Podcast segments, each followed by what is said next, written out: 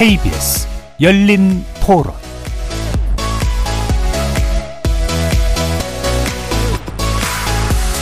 안녕하십니까. KBS 열린 토론 정준희입니다.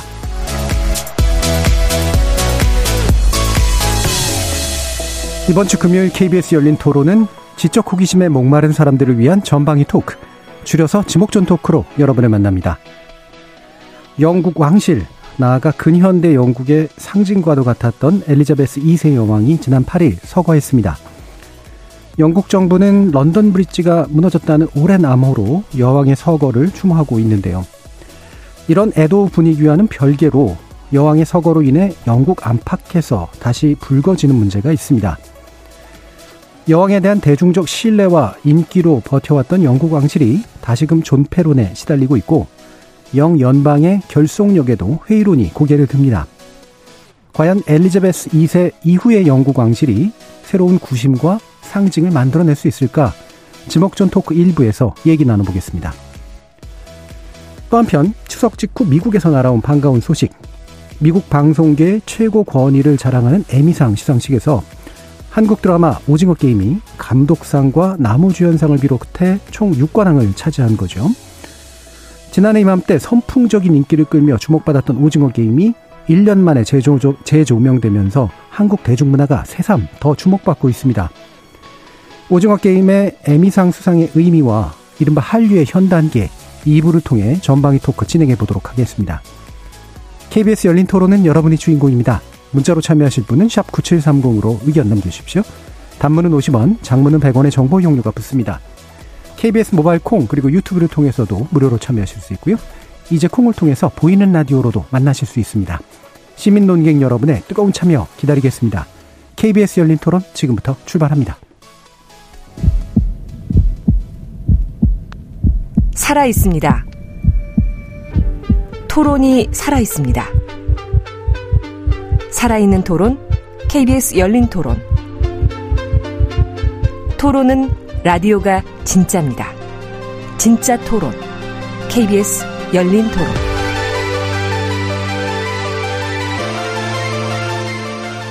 오늘 함께 해주시는 분들 소개하겠습니다. 나라를 걱정하는 물리학자 이종필 건국대 교수 나오셨습니다. 안녕하세요. 이종필입니다.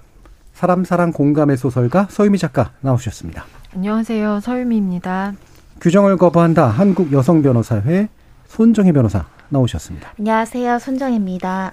그리고 오늘 반가운 제목전 토크 초대 손님이시죠. 말과 사람 관계를 탐구하시는 언어탐험가십니다. 신지영 고려대 국어국문학과 교수 함께해 주셨습니다. 네, 안녕하세요. 언어탐험가 신지영입니다. 감사합니다.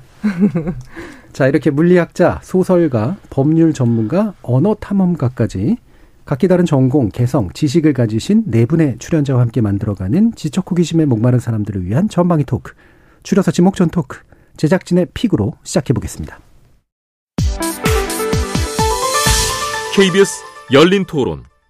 지금 이제 민주화 시대에 그 왕실이 꼭 계속 필요할까? 그래도 뭐 그 여왕이 있던 동안에는 그런 이야기들이 아마 없었을 텐데 지금 뭐 그 연방들이 다 대통령제로 또 유지하는데 전혀 지장이 없을 텐데 그게 상징적으로 있는 것이죠. 물론 정치인과 이제 왕실은 좀 다르지만 그래도 이제 그런 부분에 대해서 신뢰들이 많이 없어서 상상을 가정해서 있다고 생각해도 우리가 보는 영국의 모습처럼 아름다울까? 우리나라는 네, 좀 안 될 것 같아요. 다른 군주제 국가보다는 그래도 권위라든지 국민 지지도나 이런 게 굉장히 높고 전반적으로는 오히려 수익 창출이나 이런 데도 기여를 많이 하는 걸로 들었거든요. 우리나라도 상징적인 그런 존재로 영국 왕실 같은 그 정도의 그게 된다면 긍정적인 면도 있지 않을까요? 근데 우리나라가 만약 왕족이 있다 그러면 일본 쪽의 천황하고 비슷한 쪽이 아닐까라는 느낌이 드네요. 네. 자, 일부 제작진의 픽은 음, 영국에서 지금 한참 음, 추모와 애도 분위기에 어, 잠겨 있는 엘리자베스 2세 여왕의 서거 소식을 두고 이야기를 나눠볼까 하는데요. 워낙 오래 재위하신 분이라 여기 계신 분들보다 훨씬 오래 재위하셔서 어, 아마도 다들 이런저런 기억들이나 이미지가 있으실 거예요. 어, 그래서 그 관련된 얘기 먼저 좀 간단히 나눠보고 시작해 볼까요? 이종필 교수님. 예, 영국 하면은 그냥 여왕님이고 네. 네, 엘리자베스 2세 여왕 딱 그냥 그게 등식처럼 이렇게 네, 네. 머릿속에 박혀 있었는데 특히 이제 기억에 남는 거는 99년에 처음 이제 한국을 그 방문했던 거. 예. 그분이 사실 그 재위 기간이 엄청나게 길어서 네. 거의 뭐 대한민국 역사하고 비슷한 어, 거의 그렇죠. 예. 네.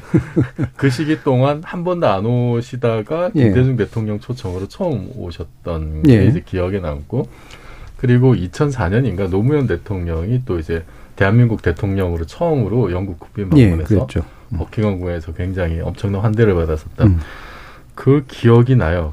그래서 그게 저는 이제 어떤 느낌이었냐면 아 영국 여왕이 보기에 사실 영국에서 한국을 보고 쓰레기통에서 장미가 피는 게 더 쉽다 한국의 음. 민주주의가 발전하는 것보다 이런 혹평을 했던 나라의 국가 원수가 이렇게 대한민국이 민주화되고 나서 이렇게 오고 예.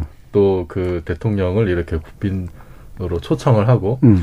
이런 걸 보면서 아, 한국의 민주화에 대해서 상당히 호의적인 것 같다는 느낌을 예. 받았어요. 예, 예. 이게 좀 약간 아이러니 같은 게 어쨌든 전제군주 음. 왕주 왕인데 예, 예.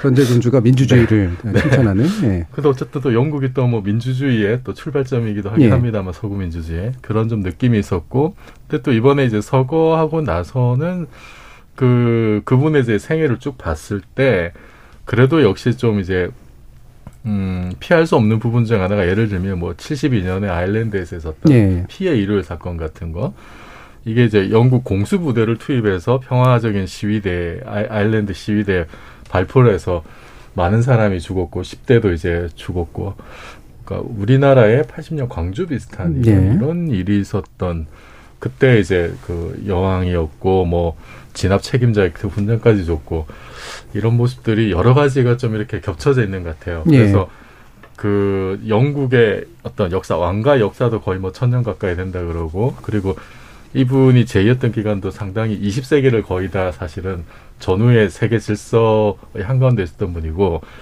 우리가 뭐 한두 마디로 평가하기엔 참 만만치 않겠구나 예, 예. 그런 생각이 좀 들었어요. 예, 한두 마디로 평가를 못 하셨어요. 그래서. 다양한 생각을 하셨는데, 아, 그러고 보니까 전제군주가 이펀 군주군요. 그죠? 예, 그렇게까지 힘이 센 군주는 아니니까. 자, 오늘 또 우리 초대 손님, 신지영 네. 교수님은. 어, 저는 이제 음. 그 유학을 영국에서 네. 했었는데요. 그러다 보니까 이제 가서 좀, 음, 영, 영국에 왕이 있다는 건 알았지만 예. 여왕이 존재한다는 걸 보니까 굉장히 낯설더라고요. 네, 낯설면서. 이상했어요. 음, 음. 좀 뭔가 사람들이 아 계급이 있구나 네. 계급 사회구나 이거를 이제 피부로 느끼니까 귀족이 있고 왕이 있고 이런 게 굉장히 재밌다 이런 생각을 음. 했는데요. 어 그 저는 이제 여왕하고 관련해서는 여왕의 목소리를 듣고 제가 음성학자니까 예, 예, 예. 아무래도 목소리에 관심이 많잖아요. 예. 그래서 목소리를 듣고 깜짝 놀랐어요. 음. 목소리가 생각하는 것과 너무 다르더라고요. 네. 일단은 좀, 음, 제가 생각할 때는 굉장히 뭔가 권위 있고, 묵중할 것 같은데. 네, 그럴 음. 것 같은데 굉장히 앵앵거리는 그렇죠. 목소리고 예, 예. 높고 그렇더라고요. 그래서 아, 굉장히 내가 생각했던 것과 다르다. 음. 아, 그런 생각이 들어서 굉장히 인상적이었습니다. 예, 역시 음성으로. 또. 네, 그렇죠. My Fair Lady를 혹시 공... 아, My Fair Lady 물론이죠. 네. 예, 예. 그렇겠습니다. 그렇지만 Queen's English잖아요. 예, 그렇죠. 러니까 예. 여왕이 한 게 맞는 거죠? 예, 그렇죠. 발음은 매우 좋습니다. 예. 네. 손 변호사님.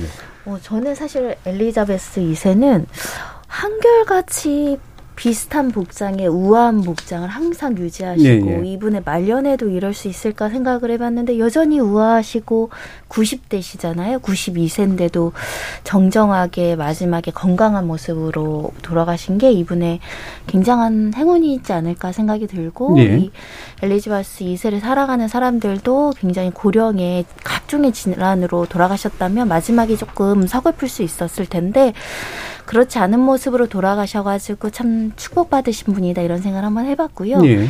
70년 이상을 장기 집권하면서 그럼에도 불구하고 그렇게 미움을 받았던 여왕 같지는 않아요. 예, 예, 그게 예. 이제 본인이 가지고 있는 권력을 어느 정도는 통제하고 본인 스스로 권력을 탐욕스럽게 쓰지 않으려고 견제했던 노력도 어느 정도 있었던 것 같고 예. 다만 그렇게 본인과 둘러싼 여러 가지 문제는 없. 있지만 집안의 문제는 또 여러 번 있어서 역시 음. 항상 가족이 문제구나 그런 예. 생각도 한번 해봤고요.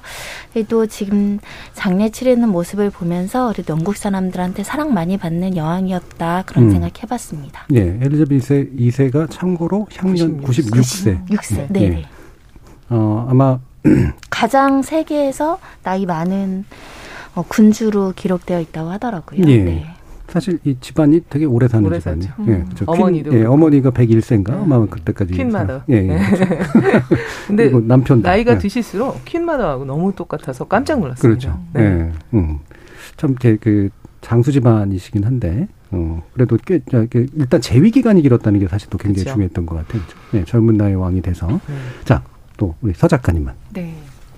저한테는 사실 약간 고 다이애나 왕세자비 시어머니로 더 익숙한 것 같아요. 저한테는 아, 그냥 네. 감정이입 되시나요? 아니요, 아니요. 아, 다이애나 비랑 동일시 하세요?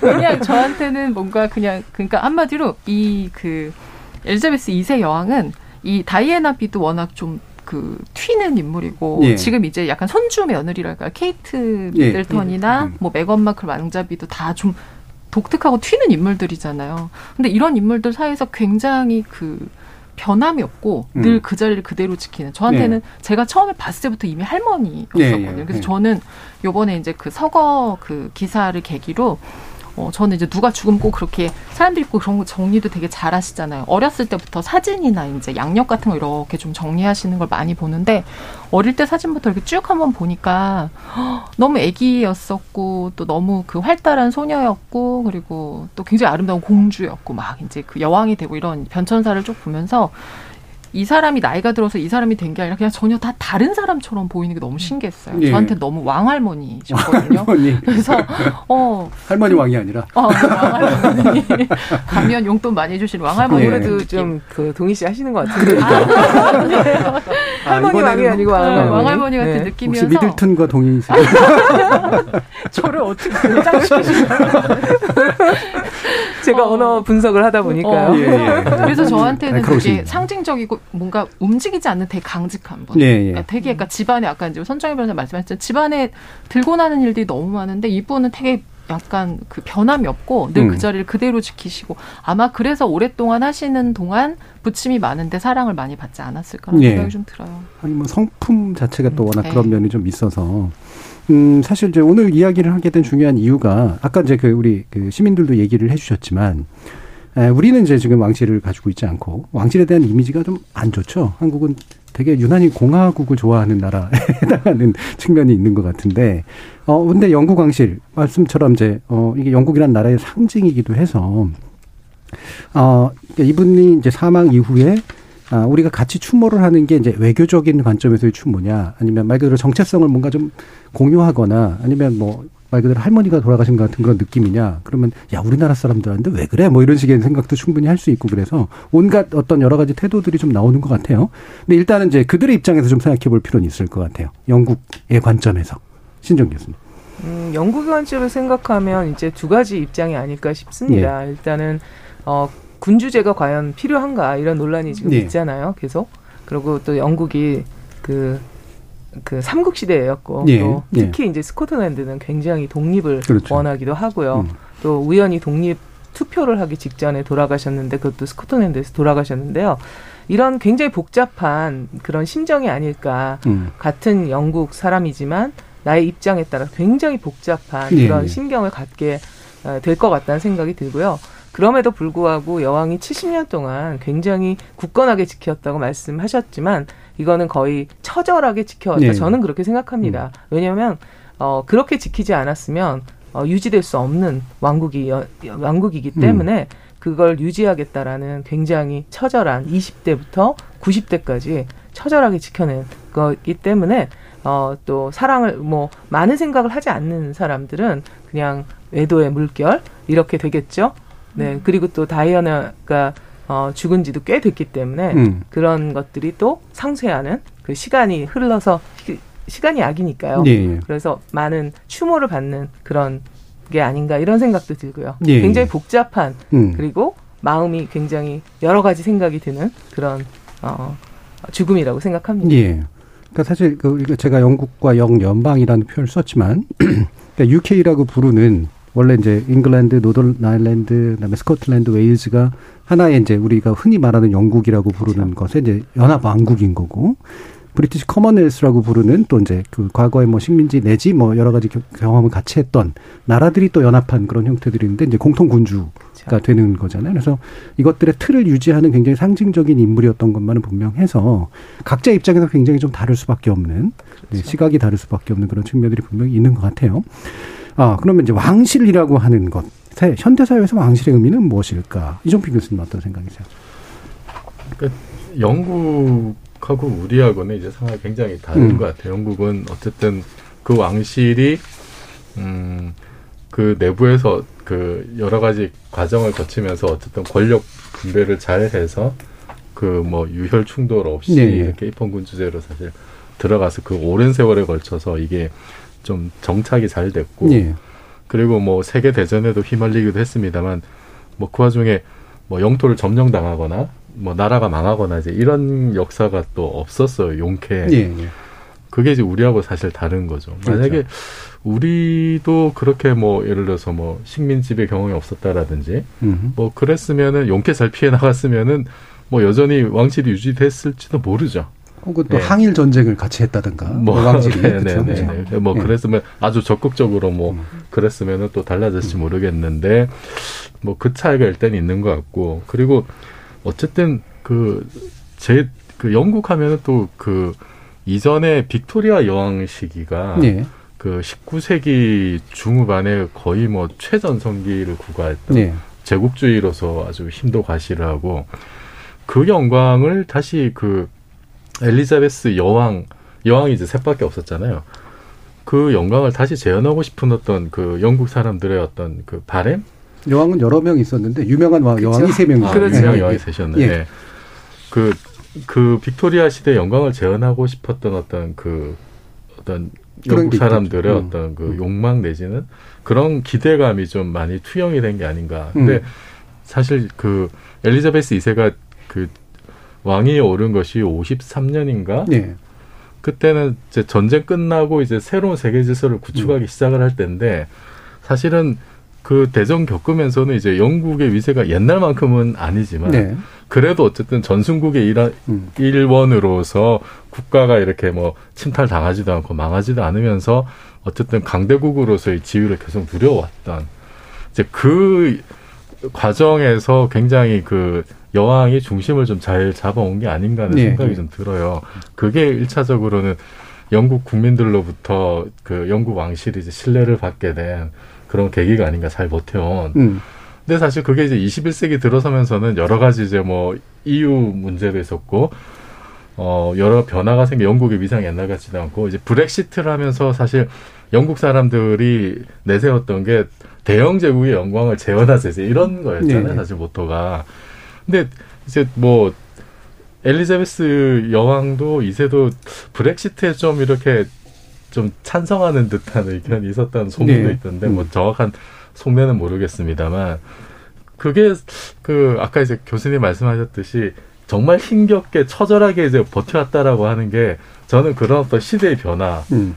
정말 이렇게 온몸으로 맞서왔던 어 20세기에도 그렇고 예. 21세기에도 더 여왕이 나이 들어간 것 동시에 영국이나 영 연방 그런 체대도 이렇게 좀 쇠락해 나가는 좀 그런 모습을 아마 영국 사람들도 다 잘 알고 있지 않았을까. 예, 예. 그래서 어 그것을 어떻게 좀 막기 위한 내지는 좀 더 늦추기 위한 어떤 그런 어떤 바램이 또 여왕에 대한 어떤 사랑과 신뢰로도 드러난 게 음. 아닌가 싶은 생각이 들더라고요. 음. 사실 왕실이 굉장히 노력을 많이 해왔죠. 뭐 명예혁명 이후로도. 네. 예. 근데 뭐 예를 들면 엘리자베스 여왕 같은 경우에는 스스로 이제 군에 가는 모습도 이제 그러니까 군에서 열심히 일하는 모습도 보여주고 그다음에 전쟁 기간에 내핍하는 그래서 이제 음. 되게 어 뭐랄까 다들 힘들고 가난할 때 왕실도 같이 이제 모범적으로 해야 된다 뭐 이런 모습도 보이고 처음으로 이제 음성을 들려주는 라디오 방송에도 그렇죠. 나오고 막 이런 식의 일들을 많이 하잖아요. 실제로 그 음성에 되게 관심이 많으셨을 네, 텐데. 그렇지 아무래도요. 예, 예. 그 예전에 그 뭐죠 여왕이 이제 그 왕왕의 아빠 아빠도 이제 물론 그 네. 원래 유명을 했잖아요 네. 말을 잘 못하기로 네. 네. 그런 음성들에 대해서 막 이렇게 좀 이렇게 들여다보고 연구하신 적 있으세요? 어 그렇지는 못해서 예. 더 이야기를 하기가 좀 어렵긴 하지만 예. 예 하여튼 아까도 말씀드렸듯이 음. 어 여왕의 목소리라면 어때야 할까 제 머릿 속에 음. 굉장히 고정관념이 있었구나 네네. 그런 생각을 했고요. 예. 어 아무래도 20대부터 여왕을 했어 왕을 했었고 근데 20대의 목소리를 들어보면 정말 아 긴장하고 있구나 네, 그렇죠. 이런 게 많이 네, 들리는 긴장감이 느껴지죠. 네, 그런 음. 네 그런 걸 해서 음. 아좀 안쓰럽다 네. 이런 생각도 들었습니다. 음. 네그 영화로도 킹스피치만이 이제 나왔었지만 이제 그 아버지는 말을 잘 이렇게 못하는 이제 그런 그렇죠. 스타일이었었고 영은 이제 엘리자베스 2세는 젊은 나이에 또 이제 왕위를 맡았기 때문에 굉장히 긴장하면서 했는데. 그렇죠. 어, 그거 연구하신 분들 보면은 처음에 이, 이분이 얘기하는 언어 스타일하고 최근 들어 얘기하는 스타일이 상당히 바뀌었다는 거예요. 네, 원래 이제 왕, 그 왕실의 언어는 사실 대중들의 언어하고 좀 많이 떨어져 있었는데 점점 점점 이제 가까워지는 방식으로 이제 바뀌었다. 뭐 이렇게 보는 분들도 있어요. 그래서 그런 만큼, 예. 여기 유튜브에서 태산준정님이 얘기하시는데 엘리자베스 2세는 나라를 위해 2차 대전도 참전도 했습니다. 존경받는 데는 그만한 이유가 있다고 봅니다라고 얘기해 주셨습니다. 자, 손 변호사님. 왕실 찬성하세요? 폐지를 찬성하세요? 영국인이라면. 이제는 세계적인 추세가 군주제보다는 민주주의 내가 뼈높 은 선출권에 대한 정당성을 많이 중시하고 특히 영국 내에서도 젊은 사람들은 여전히 왜 왕이 필요한 것인가 내가 뽑지 않았다 이런 운동을 지속적으로 하고 있기 때문에 세대가 지나감으로 인해서 왕국은 제가 볼 때는 실질적인 권한은 거의 사라지고 네. 그냥 문화적인 요소로만 남게 되지 않을까 왜냐면 왕실 자체의 문화재라든가 뭐 보석 각종의 그런 것들을 이제 유지를 해야 되니까 완벽하게 폐지하는 것은 어, 문화적으로 손실이라고 생각할 수 있을 음. 것 같고 역사적 소실. 그렇지만 아예 폐지하기보다는 실질적 권한이나 그런 것을 전반적으로 폐지하는 방향이 있지 않을까 그런 생각이 들어요. 왜냐하면 네. 지금도 이런 운동이 가세화되고 뭐 지금 재산 문제, 세금 문제, 왕실에 들어가는 각종의 비용 그리고 왕족이 왕족의 룰을 따르지 않는 지금의 상황 이런 것들이 종합적으로 존경받던 여왕이 사라지고 그 다음 세대, 그 다음 세대가 과연 세습을 할 수 있을 것인가. 음. 전반적으로는 세습에 대한 정당성을 있는 국가적인 분위기가 있죠. 다만 이제 영국 사람들 우리의 자존심, 우리의 왕이라는 그런 것들만 내려놓는다고 한다면 사실은 앞으로의 시대에는 왕이라는 존재가 거의 정치적 의미나 사회적 의미로도 필요하지 않지 않을까 생각해 봅니다. 예. 음.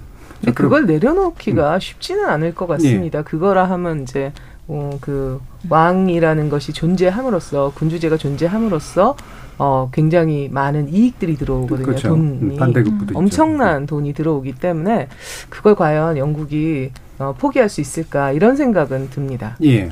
저도 이제 프랑스 사람들이 맨날 옆 나라끼리 그렇죠. 되게 안 친하니까 야 우리는 왕도 죽였는데 쟤네는 아직도 왕이 있어 그러면서 런던 가면 제일 먼저 가보는 게 버킹엄 궁전이에요. 실제로 관광 수입도 어마어마하다는 거예요. 네, 내부에서 네, 나오는 얘기가 이제 왕실을 유지하기 위해서 직원들 관리 비용 엄청 많이 들어가는데 그에 부수돼서 들어오는 전 세계적으로 아직도 왕이 있는 나라의 왕궁은 그렇죠. 어떻게 생겼을까 하는 그 수입이 또 만만치 않아서 실질적인 음. 경제적 가치를 따져서도 이 존립하는 게 좋다라는 의견도 있다라고 하는데 음. 문제는 과거처럼 아 그냥 그 사람의 아들과 그 사람이 딸로 태어난 걸 가지고 우리가 이렇게 추대를 하고 그 사람의 권위에 복종해야 되느냐 그게 젊은 사람들의 마음속에는 와닿지 않는 세대가 곧 예. 훨씬 높아진다는 음. 것이죠. 네, 이게 이제 그래서 이제 약간 출렁이기도 했는데 그래도 엘리자베스가 되게 슬기롭게 대처를 맞습니다. 하면서 이제 많이 유지해온 면이 있는데 어, 그러다 보니 이제 왕이 바뀐다라고 하는 건 사실은 상당히 상징의 충격 같은 것들이 있잖아요. 어, 결국은 아들이 이제 찰스 3세가 대중적으로 엘리자베스 엄마가 했던 역할을 할 수 있을 것인가. 사실 이 부분이 되게 관건이 될 것 같은데 서유미 작가님은 네. 개인적으로 어, 그, 다이애나에 투영하셨기 때문에 아, 별로 안 좋아하실 것 같은데. 아, 네, 찰스 3세 구강이 안 될 줄 알았는데 예, 됐어요. 예. 되게 예. 정말 인간의 삶을 알수 없는 것 같다는 생각이 들고 사실은 또 그래서 그 두 번째 아내 카밀라도 예. 그 왕비칭호를 이제 못 받을 줄 알았는데 받게 됐고 음. 그래서 네 엘리자베스 여왕 이후 이제 왕위가 찰스가 아닌 막 그 윌리엄이 이어야 된다 이런 얘기까지 나왔었던 음. 걸로 알고 있고 막 찰스가 즉위하면 왕정 폐지해야 된다는 왕정 폐지론도 되게 심하게 일었던 걸로 알고 있거든요. 근데 이제 찰스 3세가 이제 국왕이 되면서 그 즉위식에서 선언문 쓸 때 또 성명하던 중에 그 책상 위에 이제 이 만년필치우라고 하면서 막좀 예. 이렇게 손짓하면서 짜증내는 또 음. 영상이 많이 퍼져가지고 막 그 전 세계적으로 비판도 받고 영국 SNS에는 그 해시태그도 되게 많이 돌았다고 하더라고요. Not my king. 그 음. 어, 원하지 않는다.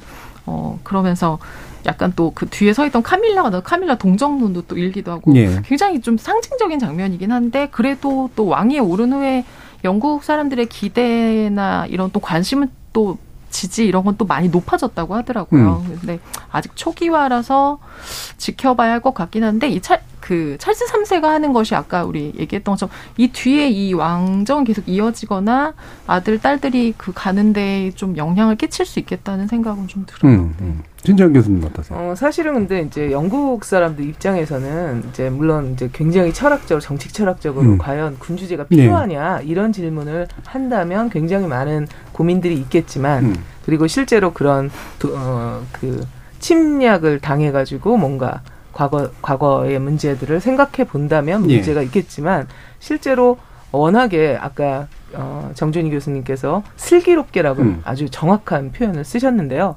아주 지혜롭고 슬기롭게 협상력을 발휘해 가면서 어, 군림하되 음. 통치하지 않는다. 음. 그것에 아주 선을 잘 지켰기 때문에 예.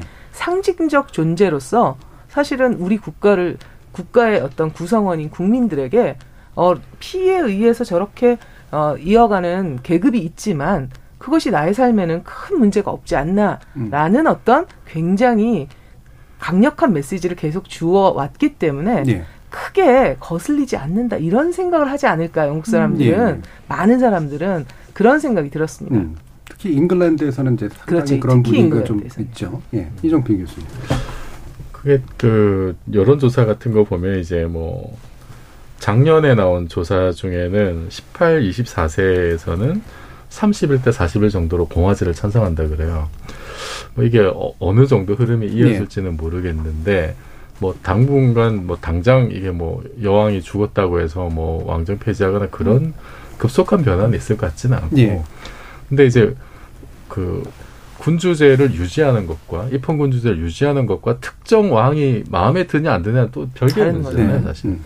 근데 뭐 찰스 3세 같은 경우에 이미 뭐 옛날 뭐 왕세자 시절부터 사실은 수십 년 된 어떤 그런 좀 안 좋은 어떤 그 여론이 또 있었고 그게 좀 어느 정도 내성화됐고 나이도 고령이고 해서 뭐 당장 이렇게 뭐 왕이 바뀐 것에 대해서 이제 불만이나 왕 자체에 대한 어떤 호불호는 있겠습니다만 그거 가지고 어떤 그 군주제 시스템 자체가 급작스럽게 변할 것 같지는 않다. 네. 그게 이제 아까도 말씀드렸지만은 뭐 영국이 브렉시트를 선택했던 어떤 그런 여러 가지 동기들 대체로 그냥 한마디로 얘기하면 그냥 대영제국의 영광 재현 이런 음. 건데 그것이 군주제라는 뭐 길게는 천년 가까이 이어져 온 나름 잘 작동한 거잖아요 어쨌든 네. 그 시스템을 완전히 버리면서까지 어 그런 자기들의 어떤 이상을 추구하려고 할까 그럼 그거를 대체할 새로운 어떤 그 철학과 어떤 기치가 있어야 되는데 그럼 대영 제국의 영광을 재현하는 것이 아니면 그러면 완전한 공화제로서 영국이 추구해야 될 가치는 무엇인가 네. 이게 사실 있어야 되잖아요. 근데 그거는 나온 적이 없거든요 영국에서. 그것을 대체할 만한 새로운 패러다임 철학 이런 것이 과연 이제 그것이 만약에 정말로 그 공화제를 주장하는 사람들 속에서 이제 나온다면 그것이 이제 경합을 한다면은 모르겠는데 그것이 아니라면은 뭐뭐 음. 뭐 어렵지 않을까. 근데 물론 이제 현실적으로 뭐 과연 스코틀랜드가 정말로 독립을 하려고 할 것이냐. 예. 뭐 이런 건 좀 문제가 될 수도 있겠죠. 음. 또 예. 저는 예. 그 사실은 그 새로운 왕이 즉위를 하게 되면은 굉장히 바뀔 게 많거든요. 음. 잘 아시겠지만 집회부터 바뀌어야 되고 그렇죠. 네. 그다음에 이제 영국에서 굉장히 놀란 게 모든 곳에 다 어, 엘리자베스 2세라고 다 써 있기 때문에 그렇죠. 우체통 어, 그렇죠. 우체통부터 시작해서 예. 뭐 로얄 오페라 하우스 같은 데 예. 가면은 그 커튼에까지 예. 다써 있거든요. 그러니까 그걸 보면서 아, 왕이 바뀌면 바뀔 게 정말 많겠구나. 음. 돈이 어마어마하게 들겠구나 그런 생각도 들면서 또 한편으로는 어떻게 바뀔까 예. 바뀐 결과는 어떨까 굉장히 궁금하다 이런 생각이 들기도 했습니다. 그렇죠. 70년 만에 새로 경험하는 그렇죠. 일이니까. 70년 만이니까. 예. 음, 그 세상의 변화는 굉장히 빨라졌는데 속도가 그렇죠. 70년 만의 변화를 어떻게 만들어낼까 네. 이것도 참 궁금한 면이긴 해요. 사실 이게 또 어, 유럽이나 영국 법제를 들여다보면 굉장히 복잡해서 네. 이게 법의 문제기도 하거든요, 사실은. 음, 그렇죠. 예, 이게 계약의 문제이기도 하고 그래서 아마 이게 하나를 바꿔서 연달아 바뀌어야 되는 수많은 제도와 법들이 있는데 그걸 과연 감당해낼 수 있을까? 사실 이런 생각도 사실 국가도. 바뀌어야 되니까요. 그렇죠. 어떠세요? 그, 그, 영연방의 관점에서 또 보면 되게 또 다를 테니까. 어.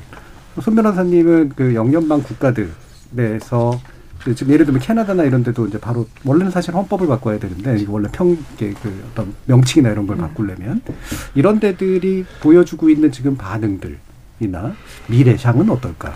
사실 결속력이 상당히 약해졌다고 봐야죠. 전 세계적으로 사실은 독립국가를 두 개 이상 군림한 통치자는 엘리자베스 2세가 유일하다 뭐 이런 평가가 나올 만큼 사실 독립된 국가들을 한 곳에 모아서 어떤 상징적인 정치적인 의미만으로 같이 간다 매우 희석화될 수밖에 없는 게 바로 지금 찰스 3세를 국가 원수로 선포했던 캐나다, 뉴질랜드에서 군주제 폐지 논의가 훨씬 더 크게 일고 있다라는 거죠. 실제 어, 응답자의 절반, 그 여론조사를 하면 캐나다엔 60%가 영국 왕실과 관계 단절을 해야 된다. 상당히 높은 지지죠. 왜냐하면 네. 서거하고 나서의 여론조사 결과라는 점에서 굉장히 높다라고 말씀드릴 수 있고 입헌군주 체제 유지를 반대하는 게 절반이 넘습니다. 51%. 그만큼 사실은 세계적인 기류는 어, 과거의 것을 조금 어, 좀 구태라고 보고 새로운 시대를 맞이하고자 하는 열망들이 있는 게 아닐까. 그런데 이제 경제적인 공동체를 해치면서까지 또는 국가의 이익을 해치면서까지 이렇게 해야 되는 부분에 있어서는 이해관계 충돌이 충분히 있어서 이거는 갑작스럽게 할 수 있는 문제는 아니고 음. 서서히 할 수밖에 없는 문제가 아닐까 생각이 들고 지금 영국 왕실이 소유하고 있는 재산만 최소 37조 원이거든요. 예. 어마어마한 겁니다. 예. 사실 이것도 정확히 카운트 된 게 아니고 예. 안에 있는 예를 들면 보석 하나 이거 누가 그렇죠. 얼마짜리 책정한 사람이 없고 누구한테 선물 받은 거 국보 이런 거 누가 재산적으로 가치 평가를 하지 않은 상태에서 그냥 대략 37조라면 어마어마한 재산을 보유한 앙실 그리고 앙실과 관련한 수많은 이해관계자와 국가 음. 이걸 한꺼번에 꺼내 끊기는 굉장히 어렵다. 하지만 약한 고리를 가진 국가 하나하나가 우리 독립하겠소 나온다고 한다면 좀 그게 여파가 있지 않을까 생각해 보는 네. 거죠. 별로 그렇게 또 관, 관심이 없을 것 같다는 네. 생각도 네. 들어요. 그러니까 독립을 하든 안 하든 크게 관심이 약간은 그러니까 뭐 우리가 생각하는 것만큼 그렇게 막 관심이 있을까 그런 생각은 저는 듭니다. 예. 네. 사실 연정방 네. 브리티시 커머너스 같은 경우는 실질적으로 다 독립 국가들이기 그렇죠. 때문에 예, 굉장히 자율적인 거니까. 뭐 굳이 말하면 용어를 거버너를 쓴다든가 뭐 이런 식의 문제들이 그렇죠. 훨씬 더 가까워서 이익으로 이제 뭉쳐 있는 거고. 근데 이제 문제가 되는 거는 이제 United Kingdom이죠. 이제 그렇죠. 스코틀랜드 같은 데가 대표적인 음, 케이스인데. 그렇죠. 이번에 이제 여왕의 서거도 사실은 스코틀랜드 지역에서 이루어졌다는 게 이제 좀 음, 뭔가 좀 상징적인 측면이 좀 있잖아요. 어떻게 생각하세요? 어, 그, 근데 저는 이제 음. 어, 언제 가셨는지를 잘 모르기 때문에. 예, 예. 네, 뭐, 굉장히 상징적이다라는 생각도 들고, 실제로 그 남편이 그 에딘버러 공이잖아요. 그러니까 그렇죠. 남, 네. 남편의 이름 자체가 Duke of Edinburgh라고 음. 이렇게 얘기를 하는데, 그래서 어, 에딘버러에서 돌아가신 것도 또 굉장히 상징적이고, 워낙 예. 부부가 금슬이 좋았잖아요. 예, 예, 좋았잖아요. 그래서 굉장히 재밌다 이런 생각을 했습니다. 예. 예, 예. 근데 스코틀랜드 사람들은 정말 잉글랜드에 대해서 우리가 상상하는 것 이상으로 굉장히 감정이 안 좋습니다. 예. 그래서 이제 스코틀랜드에 가면 뭐 잉글랜드 사람들은 그러니까 자, 자신들은 English 쓰지 않고 Scottish 쓴다 그러고 네. 굉장히 막 굉장히 다르게 아주 같은 나라가 아니다. 음. 순서를 치면서 이렇게 얘기를 하거든요. 예. 그래서 이제 뭐 독립을 위한 이제 그 국민 투표, 그렇죠. 그렇죠. 이제 주민 투표라고 할 수 있을 텐데 네. 이런 게 또 실제로 진행이 될지 이런 것도 좀 봐야 되는데 이번에 이제 BBC에서 하는 뉴스들 보니까 일부러 이제 네. 스코틀랜드 장면 계속 보여주고 계속 인터뷰하는 장면 보여주고 그러면서 강조를 엄청나게 해요. 알고 네. 보면은 엘리자베스 2세 여왕의 선조, 그러니까 연합 왕국이 만들어진 게 스코틀랜드 왕이 잉글랜드 왕까지 겸임하게 되면서다. 그렇죠. 그래서 어, 엘리자베스 여왕 왕가는 사실 Scottish이자 English다 이제 이런 식의 얘기도 굉장히 많이 하거든요. 의도적으로 이제 하는 얘기들이겠죠. 서유미 작가님. 네. 음. 일단 그 되게 막 추모의 물결이 엄청 있는 가운데 또 막 트위터 같은 데 보면 그 영국의 식민지였던 나라의 변호사 같은 분들 막 올린 거 보니까 우리는 그 서거에 분노하고 음. 음, 굉장히 복잡하고 어, 절대로 그 애도할 수 없다 이렇게 예. 올리는 거 보면서 아 이분이 그냥 한 사람의 죽음이 아니라 정말 그 어떤 하나의 역사에 엄청난 그렇죠. 페이지가 넘어갔구나. 그러니까 음. 유럽 전체가 되게 들썩이고 이 나라들이 다 이제 자신들의 어떤 정체성이랄까 이런 것들에 대해서 되게 고민을 하는 시기. 우리로서는 되게 우리는 정말 역사가 굉장히 그렇게 생각하기 짧더라고요. 예. 그래서 아 굉장히 놀라운 일이구나. 이 한 사람이 정말 죽음이 아니고 여왕이라고 하는 것이 어, 굉장히 많은 것들과 연결되어 있는 분이구나 이런 음. 생각 들더라고요. 그렇죠. 누적된 것들이 좀 느껴지죠. 네. 예.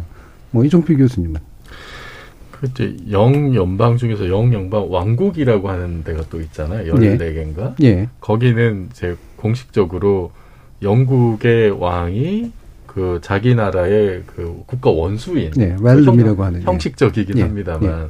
그런 나라들 중에 뭐 예를 들어서 호주나 뉴질랜드나 이런 데서는 지금 개헌하겠다는 예. 얘기들도 예. 나오고 있어서 이게 그냥 사실 뭐 그 영국 왕이 자기네 나라 군주라 그 국가 원수라고 해서 그게 뭐 크게 직접 뭐 통치하거나 이런 게 아니기 때문에 실질적으로 뭐 국민의 삶에 어떤 영향이 있을지 없을지 모르겠는데 근데 국민 투표를 하는 것도 사실 그 자체가 좀 큰일이긴 네. 하잖아요. 그렇죠. 그러니까 이것이 어 다른 그냥 이렇게 그 영연방 모임들 50개가 넘는 네. 그것과는 별도로 이게 어쨌든 헌법을 바꿔야 되는 문제 직면한 나라들에게는 어쨌든 이게 하나 좀 이슈는 될 수가 있고 그것이 그 영국 연합왕국 에또 이제 뭐 어떤 간접적인 네. 영향을 줄 것이냐 이런 게 사실 또 지금 또 세계 정세 자체가 이게 뭔가 균형을 이루고 있는 시기가 아니어서 음. 어디서 하나 뭔가가 좀 삐끗했을 때 다른 데서 예기치 못한 결과가 좀 나올 수도 있는 상황이라 음. 참이 결과가 어떻게 될지는 사실 좀 지켜봐야 될 것 같습니다. 예, 예. 저는 그, 예. 그 우리나라 아까 이제 질문하셨던 것 중에 우리나라가 이제 만약에 입헌 군주제 이런 거를 음. 가정을 하셨었는데 저는 아마 우리나라에서는 그런 일은 없었을 거다 네. 저는 그렇게 생각을 합니다. 왜냐하면 동학이라든지 동학혁명을 음. 봐도 그렇고 그 1919년에 정말 평등 신분제 폐지 네. 이런 걸 봐도 사실은 우리나라 그 국민들이 그걸 어 입헌 군주제를 용납하진 않았을 네, 것 같다는 네. 생각이 들고요. 음. 그래서 저는 어 우리나라가 입헌 군주제가 되는 것은 기, 기본적으로는 헌법 정신에 위배되는 것이다. 음. 피해에 의해서 뭔가 사람이 계급이 달라지고 이런 신분이 생기고 네. 이거는 아닌 거다. 우리의 생각하고 너무 다르기 때문에 저는 어, 대한민국에서 태어난 게 다행이다 이런 생각을 합니다.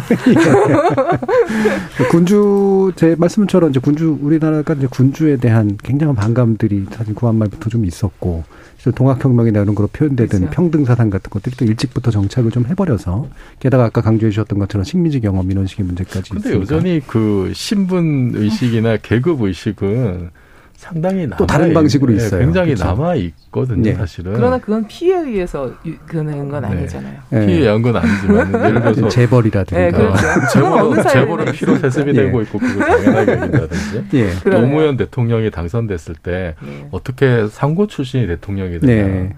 오히려 그 상고 출신이 대통령이 된 것이 공화주의의 가장 큰 보람이어야 하는데 그것이 자기네들의 부끄러움이라고 여기는 사람이 상당히 많았단 말이에요. 음. 뭐 지금은 어떤지 모르겠습니다만 옛날부터 지금은 이제 노무현 대통령이 역대 대통령 중에 뭐 인기가 가장 높은 네. 대통령이어서 지금은 좀 많이 달라진 것 같긴 합니다만 그 저는 약간 좀 회의적이긴 해요. 그럼에도 불구하고 잘 생각해 보면 우리나라 역사에서 예, 군주제가 사라진 거는 불과 백몇십 년밖에 되지 않거든요. 네, 네. 그러니까 사실 백년도 백 년 정도 이렇게밖에 되지 않고 또 신분제가 없어진 것 또한 백 한 몇십 년밖에 안 되기 때문에 네. 그럼에도 불구하고 그 이전의 역사를 보면 어, 굉장히 놀랍게 민주화가 됐고 의식이 군주제로부터 굉장히 벗어나 있는 의식을 가지고 있다. 예, 예. 물론 예. 일부 뭐 선거를 할 때도 국, 모 논쟁이라든지 예, 예, 뭐 이런 군주 민수 이런 음. 말을 갖다가 이상하게 해석한다든지 제가 컬럼을 쓰기도 했지만 음. 이런 군주제의 망령이 남아 있긴 하지만 예. 그럼에도 불구하고 굉장히 빠른 시간 내에 아, 그런 생각을 하지 않았을까. 그렇죠. 예. 그런 과, 생각을 합니다. 과거 예. 이제 왕정이나 이제 군, 신분 세습제가 가지고 있었던 것들의 잔재를 비교적 빨리 또 빨리 예, 탈피한 나라이기도 하고 그래서 아마 이제 우리가 또 가지고 있는 감성들하고는 또 많이 좀 다른 측면들이 있는 것 같습니다. 이 왕을 필요로 하지 않는 시민 스스로 의한 자기 통치의 시대에도 영국 등의 국가에서 왕실이 유지되고 있는 이유 의아해하기도 하고 신기하기도 하는 분들 많겠죠. 근데 사실 그건 복잡한 역사, 전통, 그리고 중세 이후의 법적 관계, 문화적 배경 등을 깔고 있습니다. 그렇다면 그건 그대로, 그대로 그들 몫으로 두고 우리가 바라고 가꾸어갈 우리의 자기 통치에 대해서 더 많은 고민을 하는 게 맞는 게 아닐까요? 지목전 제작진의 픽은 여기서 마치겠습니다. 여러분은 지금 KBS 열린 토론과 함께하고 계십니다. 타키타 타키타 타키타 타키타 타키타 타디게 나도 타디게나도 타디게나도 타키타 타키타 타키타 타키타 타키타 타디게 나도 타디게나도 타디게나도 물음표가 느낌표로 바뀌는 순간.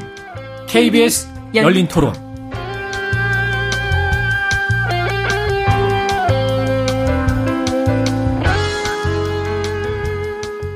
이 자본주의 현실에 대한 풍자 그런 게 아닐까 합니다. 반전의 스토리들이 왔다 갔다 하니까 거기서 약간 외국분들이 끌리지 않았을까. 뭔가 다른 나라에 없는 문화가 그 드라마를 통해 노출이 됐기 때문에 아, 이런 부분을 되게 재밌게 생각하지 않았을까. 문화는 한국 문화의 한국 정서인데 뭔가 보여지는 미술이나 이런 게 이국적이었던 것 같아요. 그런 게 다가가기 쉽지 않았어요. 봉준호 감독이 수상을 했고 윤여정 씨 수상을 하고 그래서 한국에 대한 좀 더 볼 수 있는 계기가 돼서 그러면서 오징어 게임이 성공한 거죠. 지적 호기심에 목마른 사람들을 위한 전방위 토크. 언어탐험가 신지영 고려대 교수, 물리학자이신 이종필 건국대 교수, 소설가 서유미 작가, 손중희 변호사 이렇게 네 분과 함께하고 있습니다. 자, 출연자의 픽은 누굴까?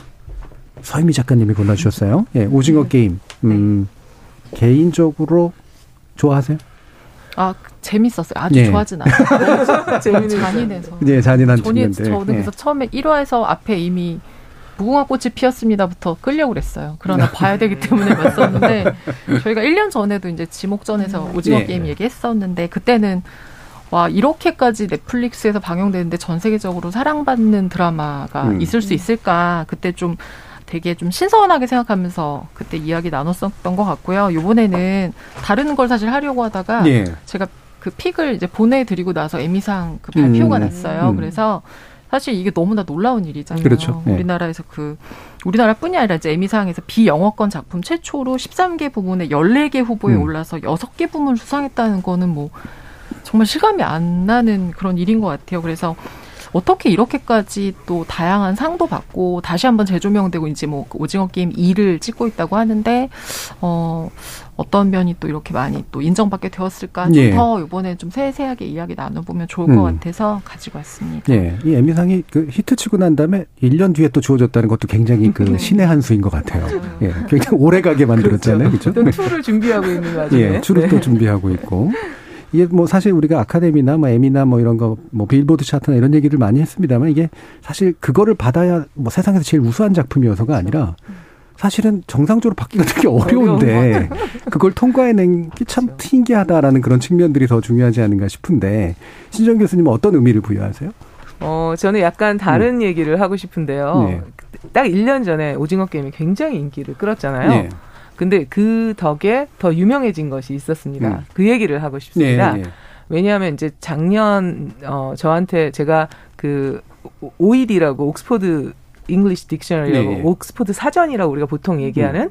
영어 사전의 어떤 표준, 그 표준 음, 음. 그런 사전이 있는데 그 사전에서 작년 봄에 연락이 왔어요. 그래서 이제 어, 자문을 구한다고 네. 그러니까 한국어 기원 단어들이 올라갈 음. 건데 그거에 대한 자문을 좀 요청하겠다 해가지고 자문을 한 적이 있습니다. 네. 그래서 이제 자문을 해서 봄서부터 자문을 해가지고 이제 9월달 업데이트 그러니까 이 그 옥스퍼드 사전은 1년에 4번 음. 정도 업데이트를 하거든요. 그래서 전 세계에다가 어떤 단어가 이번에 신어로 올라가는지 예, 예. 이런 것들을 이야기하는데 9월 업데이트에 이런 단어가 올라갈 거다 했는데 제가 그 목록을 보고 깜짝 놀랐습니다. 음, 음. 일단 첫째는 너무 많아서 놀랐어요. 아, 리스트가 네, 한국어. 리스트, 네, 음. 한국어 기원 단어가 음. 무려 26개가 올라가게 되죠. 표제어가. 근데 사실 26개 겨우 60만 개 중에서 26개 올라가는. 많은 그런데 네. 사실은 이렇게 얘기하면 사람들이 이제 가, 반응이 없어요. 감정이 없어요. 26개가 뭐라고? 음. 근데 그 이전에 존재했던 한국어 기원 단어가 142년의 역사 중에서 24개밖에 없었거든요. 예. 뭐 화병이나 뭐 이런 재벌 뭐 이런 것들. 아, 재벌은 있었고 화병은 네. 없었습니다. 네. 그러니까 사전이 많은데 예. 이제 옥스퍼드에서는 음. 그거를 올리지 않았죠. 그런데 그러고 난 다음에 이제 9월 업데이트를 하면서 이게 한꺼번에 26개가 한국어 예. 기원 단어가 올라가고 그다음에 한류하고 그다음에 그 Korean wave가 같이 동시에 네, 올라갈 네, 네. 정도로 음. 굉장히 이제 한국에 대한 한국 문화에 대한 관심이 많았는데요. 그래서 이제 그쪽에서는 이번에 9월 업데이트에 어, 이걸 대대적으로 보도를 음. 해야겠다 해서 보도자료를 만들었어요. 네. 그래서 이제 저한테 보내주고 언론 리스트를 달라고 했고 그 다음에 이제 그걸 번역을 좀 한국어로 음. 해주면 어떻겠느냐 음. 한국 언론에 네. 하게 그래서 제가 번역을 해가지고 주고 언론 리스트 줬는데 그게 9월 초였어요. 음. 아무 일이 안 일어나는 거예요. 예. 어 굉장한 일인데 음, 아까 그 반응이 네. 없었던 반응이 없는 네. 거예요 한국에서. 음. 그래서 어 이게 어떻게 된 거지? 이런 생각을 하고 어왜왜 왜 연락이 없지? 이런 생각을 했었어요. 왜 기사가 안 나오지? 뭐 불과 몇 개의 기사밖에 나오질 않았거든요. 음. 그런데 한 달이 지나고 나서 예, 네, 10월 초쯤에 갑자기 기사들이 쏟아지고 음. 전화가 오는 거예요. 어, 이렇게 그 자문위원이셨다면서요. 뭐 예. 뭐 이렇게. 그래서 이게 어떻게 된 건가 했더니 오징어 게임이 9월 17일인가 이제 예, 예. 방영이 되면서 오징어 게임의 인기가 막 많아지니까 음. 영국에서 BBC 가디언이 음. 이게 이제 9월 달에 했던 업데이트를 인용하면서 예. 오징어 게임의 열풍 한국어가 영국 단어에 올라간 거 이런 얘기를 하게 되니까 이 외신을 보고 다시 한국 언론에서 이걸 대대적으로 예. 대석 특필했고 그때가 또 마침 한글날 음. 직전이었거든요. 그러면서 이렇게 됐기 때문에 오징어 게임은 저에게 다른 의미를 주는 예. 그런 계기가 됐습니다. 예. 그렇겠네요. 옥스퍼드 사전에 등재되는 한국어 기원 단어가 사실은 많은 반향을 불러일으켰으면 좋겠었는데 네. 오징어 게임과 함께 이제 연쇄 반응이 그렇죠. 나면서 예. 그것도 외신으로 해서 예, 다시 예. 한국에서 음, 네. 음. 굉장히 그 자, 그 되게 자신의 분야에서 되게 독특한 경험이셨겠어요. 네, 네. 재미있는 경험. 다른 분들은 잘 모르게 몰랐어요. 예. 왜 이걸 주목하지 않을까? 예, 예, 예. 예를 들면 어떤 단어들이 올라갔어요? 어, 그때 이제 그 제목에도 음. 블로그의 제목에도 그 보도 자료에도 어떻게 했냐면 대박이라는 단어가 아, 대박. 대박. 예, 네, 이게 예. 대박이다. 예. 그러니까 대박이라는 단어가 올라갔고요. 예. 그다음에 뭐 그 치맥 음. 이런 단어도 올라갔고요. 음, 네. 음, 음. PC방 이런 음. 단어도 올라갔고요. 언니, 오빠 뭐 망, 그런 단어들이 올라갔습니다. 호칭어. 예, 예, 그다음에 이제 K 그 어, K-팝은 이미 올라가 있었고 음. 뭐 되게 다 그리고 삼겹살 음. 이런 단어도 반찬 음. 이런 음식과 관련되는 거 이런 것들이 올라갔죠. 음. 접두사 K가, K가 이제 올라간 네, 음. 접두사 K도 올라갔고요. 예, 예. 파이팅, 네. 파이팅 도 올라갔어요. 네. 파이팅은 올라갔는데 이제 이거는 영어 단어였고 네. 그 영어 단어의 어떤 의미 하나로 예, 들어갔죠. 예, 예. 아. 그 그리고 이제 콩글리시가 올라갔습니다. 예, 예, 예. 콩글리시도 올라갔고요. 음. 굉장히 음. 재미있는 그러니까 콩글리시가 구박받다가 영어가 되었습니다. 근데 이게 제, 재미있는 게요. 사실은 그게 26개는 시작에 불과해요.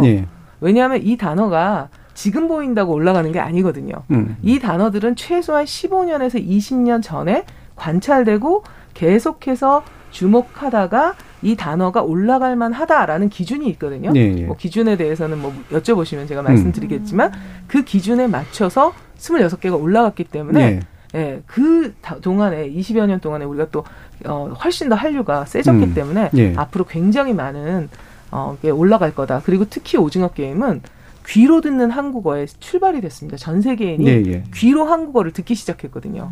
이건 굉장히 다른 음. 차원이거든요. 그러니까 더 많이 한국어에 주목하게 되고요. 예. 실제로 Squid Game이 아니고 오징어 게임 이렇게 말을 한다든지 예. 그 안에 있는 뭐 감탄사라든지 이런 것들을 따라한다든지 굉장히 많아집니다. 네. 이렇게 얘기할 수 있습니다. 음, 뭐 깐부나 이런 것들도 그죠, 그죠. 네, 깐부 대표적인 대단, 되고. 대표적으로. 그 기준이 뭔지를 물어봐 달라고 얘기를 하셔서 좀 이따 여쭤보겠습니다. 좀 이따 그 김을 좀 빼고 네, 앙코를 요청하시는데 그렇죠.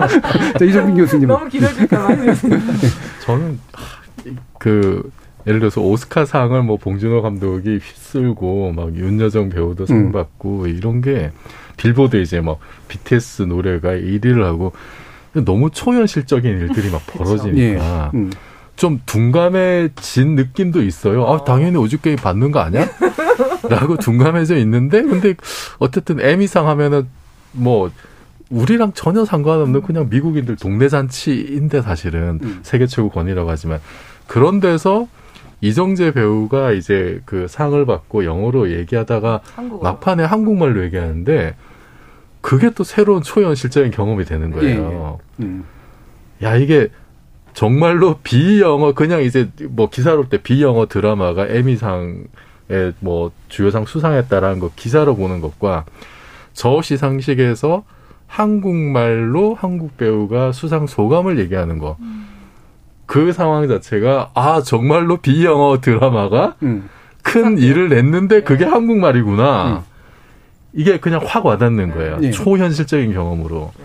그러면서 와 진짜 큰 일이 벌어진 거다. 음. 이거는 우리가 여태 경험해 보지 못한 어떤 새로운 단계로 정말 진입하는 게 아니냐라는 느낌이 확 와닿았어요. 음. 그래서 이거를 당연하게 생각하면 안 되고 음. 뭔가 좀 더 우리가 어 적극적인 분석과 해석이 좀 필요하지 않을까? 예. 그러면서 어쨌든 오징어 게임이 성공한 거는 저는 궁극적으로는 우리 그 가장 한국적인 특수성에다가 어떤 보편적인 글로벌한 어떤 보편성이 정말로 잘 섞여서 이런 성공을 낸 건데 어 근데 저는 그 중에서도 사실은 그 우리나라 특유의 말하자면 좀 비판 정신과 저항 정신 저는 그것이 그 코어에 네. 있지 않았나 싶어요. 음. 그러니까 아까도 말씀드린 우리는 이제 왕도 되게 싫어하는.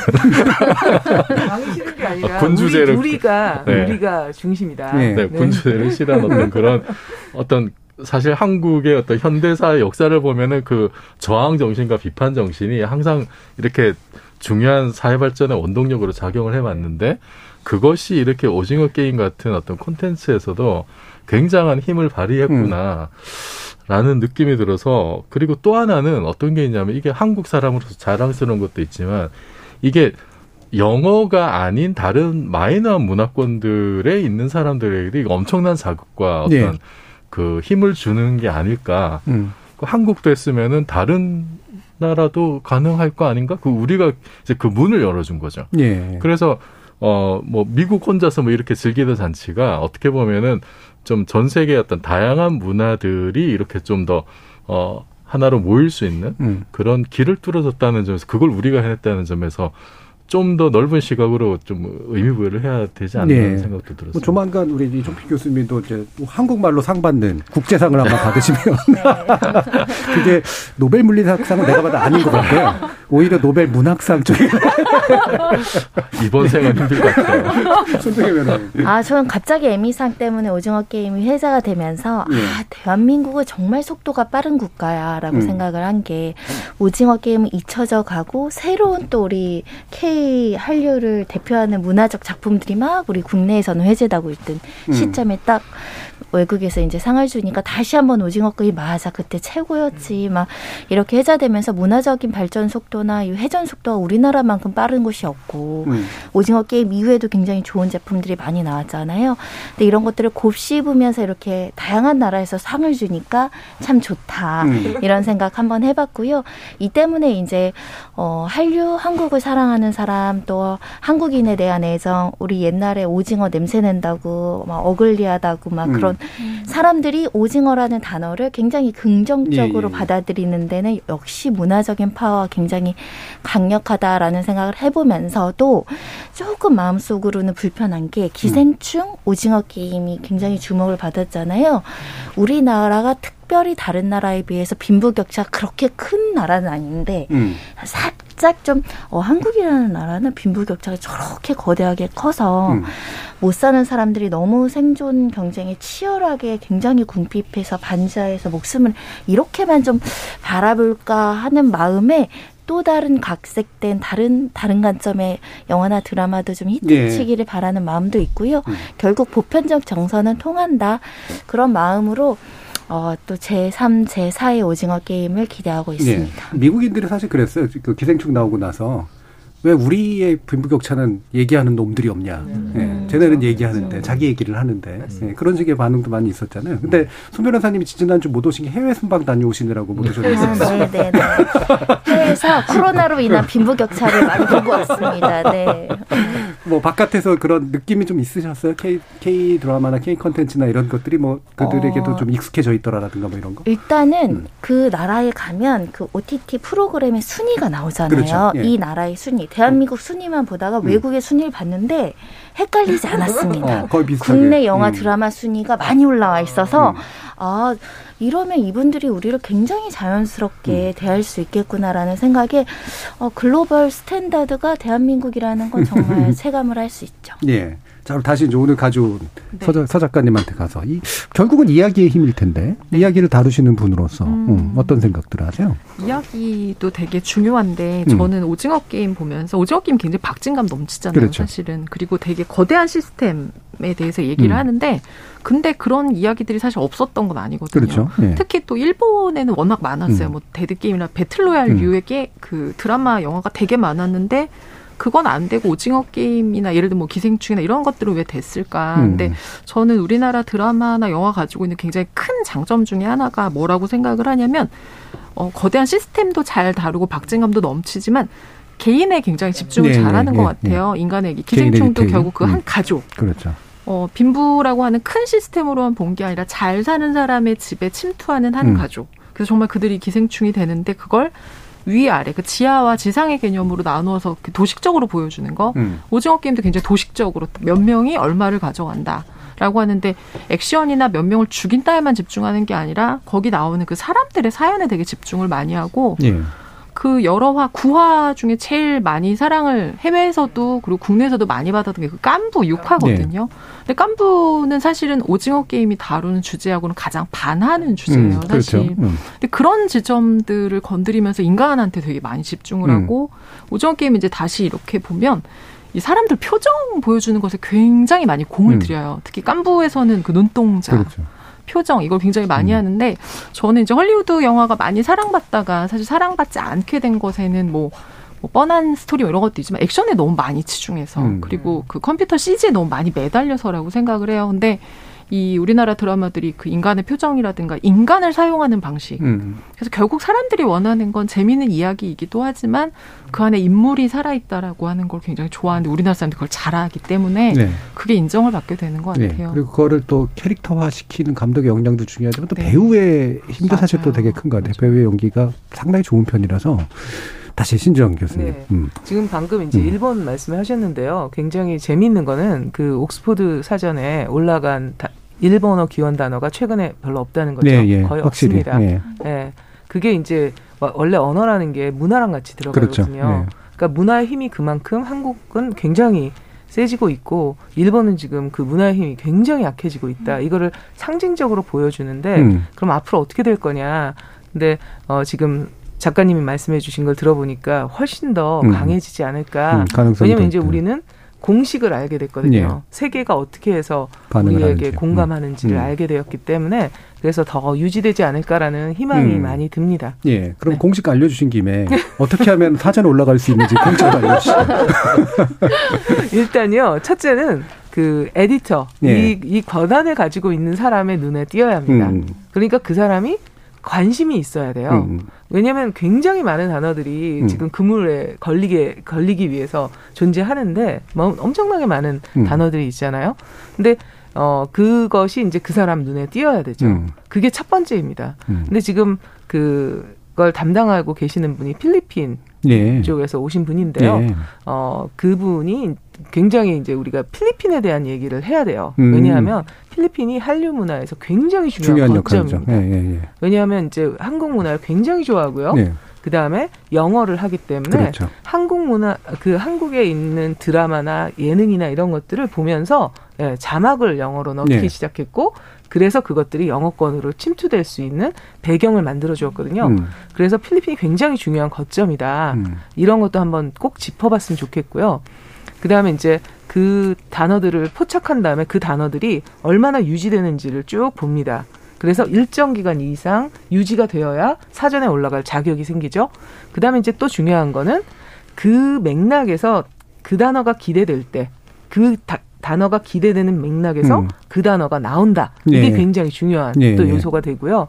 그 다음에 반드시 문헌에 있어야 합니다. 음. 말로 되는 거는 이제 안, 아니고요. 음. 문헌적 증거가 있어야 합니다. 음. 그래서 옛날에는 뭐 SNS가 없었기 때문에 그리고 그러면서 이제 SNS에 있는 문자로 돼 있는 거 어떻게 할 거냐 이걸 가지고 또 옥스퍼드에서 굉장히 예. 많이 고민을 그걸 문헌으로 볼 거냐 말 거냐. 그렇죠. 음. 그런데 그거를 이제 근 근거로 삼을 기로 음. 했고 그래서 특히 이제 그런 SNS에서 한류 문화 같은 것들은 많이 회자되기 음. 때문에 그 맥락에서 용례로서 존재하는 그런 그 SNS 상의 이야기 이런 것들이 들어가기도 했습니다. 예, 예. 그러면 이제 여기 힌트를 얻으셨네요, 이종필 교수님. 네. 일단 필리핀에 주목해라. 네. 아, 그렇군요. 그리고 나서 모든 걸다 네. 그 굳이 영어로 번역하지 말고 영어 네. 일부 번역과 함께 주요한 단어는 한국어를 네. 영문자로 써라. 뭐 이런 것들도 있을 것 같네요. 실제로 이제 옥스퍼드 예. 대학에 조지은 교수님이라고 예. 한국분이 계세요. 예. 지은 케어 교수님이라고 이제 음. 저랑 같이 공동 연구도 하고 그런 분인데 그분이 또 살라자르 그 박사님하고 되게 친하거든요. 예. 그런 여러 가지가 사실은 음. 어, 이렇게 주목하게 만드는 거였고요. 어, 재밌는 건 옥스퍼드 사전에는 한 번 올라간 단어는 절대 안 내려옵니다. 음. 한번 올라가면 절대 단어가 내려오지 않습니다. 예. 네. 저는 필리핀 하니까 갑자기 걱정이 됐습니다. 걱정이 됐다고요? 우리나라 네. 드라마나 영화가 필리핀을 굉장히 좀 어둡게 그리는 아하, 좀 폭력 예. 액션이 예. 있는데 아. 필리핀에서 그렇게 우리나라 영화 드라마를 사랑하는데 필리핀을 지속적으로 약간 범죄자들이 도망가는 가서 네. 마약하고 네. 막 이렇게 하면은 국가적으로 좀 반감을 살 수도 있지 않을까. 음. 콘텐츠 하는 분들이 다양하게 이번에 음. 수리남이라는 예, 드라마도 수리남에서 지금 항의 들어 들어오고 문제가 있다고 하는데 어, 특정 국가를 어둡게도 그릴 수 있지만 또 아름답게도 그려주는 우리 소설을 하나 써주시면 좋을 것 같습니다. 작가님, 네, 네. 어느 순간 서유미 작가님보다 이종필 작가님이 더 중요한 작가님이 되고 응원해 주셔서 굉장히 네, 몸둘 바를 모르겠네요. 음. 근데 그 서유미 작가님 보시기에 네. 물론 이제 주로 이제 소설로 만나시긴 하지만 우리나라 분들이 뭔가 컨텐츠에 대한 기준이나 눈이 좀 까다롭고 음. 좀 취향도 좀 독특하고 뭐 이런 면들이 좀 있다고 보세요? 어 그런 것 같아요. 음. 굉장히 그 독자분들도 어 굉장히 그 뭐라 그럴까요? 예전에는 그 권위에 되게 많이 좀 기대고 예, 아뭐 상 받고 예를 들면 뭐 예. 선진국의 건 음. 좋아하는데 요즘은 그렇지 예, 않으신 예. 것 같고 굉장히 독자적인 그 가치관이나 판단을 많이 믿으시고 사실은 독자층도 그 양극화가 좀 심해요. 네네. 요즘 이제 문해력 얘기가 많이 나오지만 음. 못 읽는 분들, 뭐 해석을 못하거나 단어 뜻을 모르는 분들이 물론 많지만 그 고급 독자는 정말 그 상상을 초월하거든요. 그렇죠, 또. 네. 음. 정말로 너무나 놀라울 정도로 음. 잘 읽으시고 분석도 너무 잘하시고 음. 평론가 정도의 네. 어떤 수준의 그런 블로거들도 너무 많으시고 그래서 책 보시는 것도 마찬가지고 드라마도 사실 우리나라 시장에서 되면 되지만 여기서 안 되는 건 절대로 되지 않아요. 음, 밖에 나가면. 음. 그래서 그런 부분들 그러니까 아마도 우리나라 어떤 그 독자나 그 시청자분들의 혹독한 시선을 음. 통과하면서 이 감독이나 이런 네. 어떤 작가분들이 좀 검증이 돼서 아마 밖에 나가서 일하실 때 많이 좀 찬사를 받지 않나라는 생각이 음. 들고 배우분들도 마찬가지고 네, 사실은 네, 네. 우리는 뭐 연기 조금만 뭐 이렇게 톤이 뭐 좀 어때든 그 순간 뭐 어때든 너무 질타를 바로 안 좋았다 되게 싫어. 사실 오징어 게임이 처음 개봉됐을 때 예. 국내에서는 반반이었거든요. 반반이었죠, 그렇죠. 예. 뭐 여성 혐오다, 뭐 실파다, 외국인 네. 노동자 네. 혐오다, 음. 뭐 노숙자 혐오다 이런 음. 식으로 상당히 좀 극명하게 갈렸었는데 그게 한 열흘 정도 사이에 전 세계를 석권하면서 음. 사실은 분위기가 반전됐죠. 바뀌어버렸던. 음. 음. 그러니까 그만큼 우리나라 사람들이 어떤 콘텐츠를 보고 분석하고 정말 날선 비판들 네. 이게 창작자들만 비판 의식이 있는 게 아니라 그 즐기는 소비자들도 엄청난 비판 의식을 음. 가지고 음. 정말 무차별적으로 평가를 날리거든요. 네.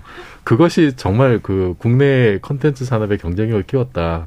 제 기억에 한때는 우리나라에서 드라마 망국론이라는 얘기가 있었어요. 그렇죠. 너무 많고 뭐, 이상하고. 아니 뭐 공중파가 다 드라마만 음. 하냐 이런 그런 얘기들이 있었는데 그것이 결국은 쌓이고 쌓여서 어떤 새로운 문화의 힘으로 돌아왔다는 게 참 굉장히 좀 고무적인 어떤 우리가 헛살지 않았다라는 어떤 네. 느낌도 들고 그리고 우리나라 시청자들이나 소비자들은 이제 참여하고 싶어 하는 것 같아요. 음. 그 비판을 통해서. 네. 그래서 그게 드라마의 줄거리를 바꾸기도 하잖아요. 음. 네, 전 그게 예를 들어서 뭐 떼창 문화에도 사실은 그게 어 드러나는 것 같고 이거는 사실 다른 나라에는 잘 찾아보기 힘든 문화거든요. 음. 그래서 이런 요소들을 얼마나 잘 적극적으로 활용을 하느냐. 그 그것이 사실은 SNS라는 어떤 새로운 매체와 또 결이 잘 맞는 게 있는 것 같고. 근데 하나 좀 약간 에미상 수상을 보면서 좀 아쉬웠던 게 저게 이제 우리나라로 치면은 뭐 방송 삼사 연합 시상식 같은 건데 네. 여전히 우리나라는 방송사별로 연말에 이렇게 그냥 자기네 방송사 시청률 음. 올려준 드라마에만 이렇게 상을 좀 주잖아요. 예. 사실은 이제 방송협회에서 하는 방송 대상이 있긴 있는데, 네. 예. 그게 이제 또 잘 안 맞아요. 예. 네. 예. 그뭐좀 여러 가지 좀 예. 소소하게 좀 예. 나눠져 있는 것 같고, 음. 근데 이제는 우리나라의 그 컨텐츠나 한류의 위상이 옛날하고는 비교할 수 없을 정도로 네. 지금 커졌는데, 거기에 걸맞는 어떤 우리의 평가 시스템, 사실 그 미국이 그런 걸 되게 잘해서 지표로 예. 만들고 순위 매기고 그렇죠. 평가하는 그런 걸로 세계 표준을 만들어왔는데 이제는 우리도 평가자의 입장에서 우리 것뿐만 아니라 우리 것을 포함해서 새로운 표준을 그런 식으로 만들면서 평가하는 시스템을 좀더 글로벌하게 만들 때가 음. 되지 그런 고민을 할 네. 때가 되지 않나 싶어요. 그래서 예전에 방통위에선가 아마 또 별도의 그 전체적인 상을 만들었는데 네. 그러면서 이제 그 한류에 상 주는 거다. 뭐 이러면서 네. 약간 그런 뭐, 포장을 네네네. 좀 그렇게 했었어요. 네. 그래서 그상 주는 시상식을 전 세계에 알리, 알리겠다 했는데 잘 안 됐죠. 네. 예. 아마 이제 말하는 그 시상 시스템이나 이런 게 네. 사실은 그렇게 이제 공정하거나 아주 잘 갖춰지지 않아서 생기는 문제도 좀 있는 것 같고. 음. 우리 손종혜 변호사님은 뭐 사실 까다롭다기보다는 제일 순한 수용자에 가까우신 분이어서 평상시. 어, 저는 뭐 웬만하면 다 재밌습니다. 왜냐면 이걸 하나 우리 방송을 해보니까 요거 하나 만드는데 얼마나 많은 사람이 노고가 들어간 건데 예. 왜 보다가 재미없다고 나오시는 분들이 이해가 안 가요. 그 속에 음. 그 속에서도 의미를 찾아서 예. 해석해야 되는 게 또 우리가 바, 어, 우리의 의무일 수도 있는데 저는 한편으로는 우리나라가 이렇게 너무 잘 되는 게 우리의 빨리빨리 문화도 있는 것 같아요. 유행에 음. 민감하고 빠른 속도로 전환하고 계속 새로운 것을 새로운 자극을 주려고 하고 이게 이제 글로벌 그 시청자들 눈에도 맞아서 빠른 속도로 가는 것 같은데 그러다가 또 소외되는 건 네네. 없나 너무 음. 유행을 작년에 만들었는데 올해 했던 유행이 뒤쳐져서 사라지는 영화들 드라마들 좀 안타까울 때도 많아서 음. 어, 이 드라마나 영화도 잘 나가는 작품에만 이렇게 많이 시선이 꽂히고 수익이 극대화되는데 또 저변에는 그 수익을 네. 좀 환산해서 우리 좀 예를 들면 드라마를 론칭했는데 정말 시청률 안 나와서 그 배우들 출연료 미지급되는 일도 네, 네, 아직도 있어요. 그들이 있죠. 네, 아직도 있어요. 음. 그게 조금 상생하는 방안으로 지금 대박치는 우리 음. 옥스퍼드에 나간 대박, 대박치는 드라마, 영화 이런 데서도 기금을 팍팍 써줬으면 좋겠습니다. 예, 우리 신 교수님 한 1분 정도 시간 남았네요. 혹시 아, 뭐 네. 말씀하실 거 있으시면. 그 지금 굉장히 음. 좋은 말씀 많이 해주셔서 음. 각계 같이 이야기하면서 굉장히 많은 음. 것들을 배우고 굉장히 좋았는데요. 어, 그 대박이라는 단어요. 대박이라는 단어. 이제 우리 뭐 무슨 일이 있을 때 음. 대박하면 예. 전 세계인이 안다. 아하. 이렇게 생각하시면 될 것 같고요. 예, 예. 이게 또 오징어 게임의 힘이기도 할 거예요. 예. 그러니까 귀로 듣는 한국어. 귀로 듣는 한국어. 예. 음. 그래서 그런 것들을 생각하면서 오늘 가지고 오신 주제에 대해서 음. 굉장히 많은 분들의 이야기를 들으면서 제 지평도 넓어졌습니다. 예. 네. 음. 우리 귀로 듣는 한국어 되게 중요한 것 같고 그래서 우리가 말도 잘하자 이런 생각도 좀 듭니다. 자, KBS 열린 토론, 지적 호기심에 목마른 사람들을 위한 전방위 토크, 엘리자베스 여왕 서거와 왕정 문제, 그리고 오징어 게임 에미상 수상으로 본 한류 문제에 대해서 네 분과 전방위 토크 진행해 봤습니다. 오늘 함께 해 주신 네 분, 소설가 서유미 작가, 손정혜 변호사, 언어학자 신지영 교수, 그리고 물리학자 이종필 교수, 네 분 모두 수고하셨습니다. 감사합니다. 감사합니다.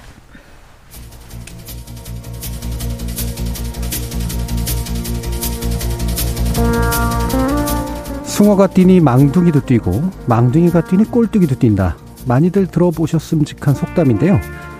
본래는 사실 요즘 같은 연쇄 인플레이션 현상을 뜻하는 거긴 한데 실제로는 또 자격도 없는 존재가 분수를 모르고 덩달아 행동한다는 부정적인 의미로도 쓰입니다. 하지만 지금의 우리 상황이라면 이왕 오징어 게임도 떴으니 다른 망둥어 게임, 숭어 게임도 함께 떴으면 좋겠습니다. 지금까지 KBS 열린 토론 정준이었습니다.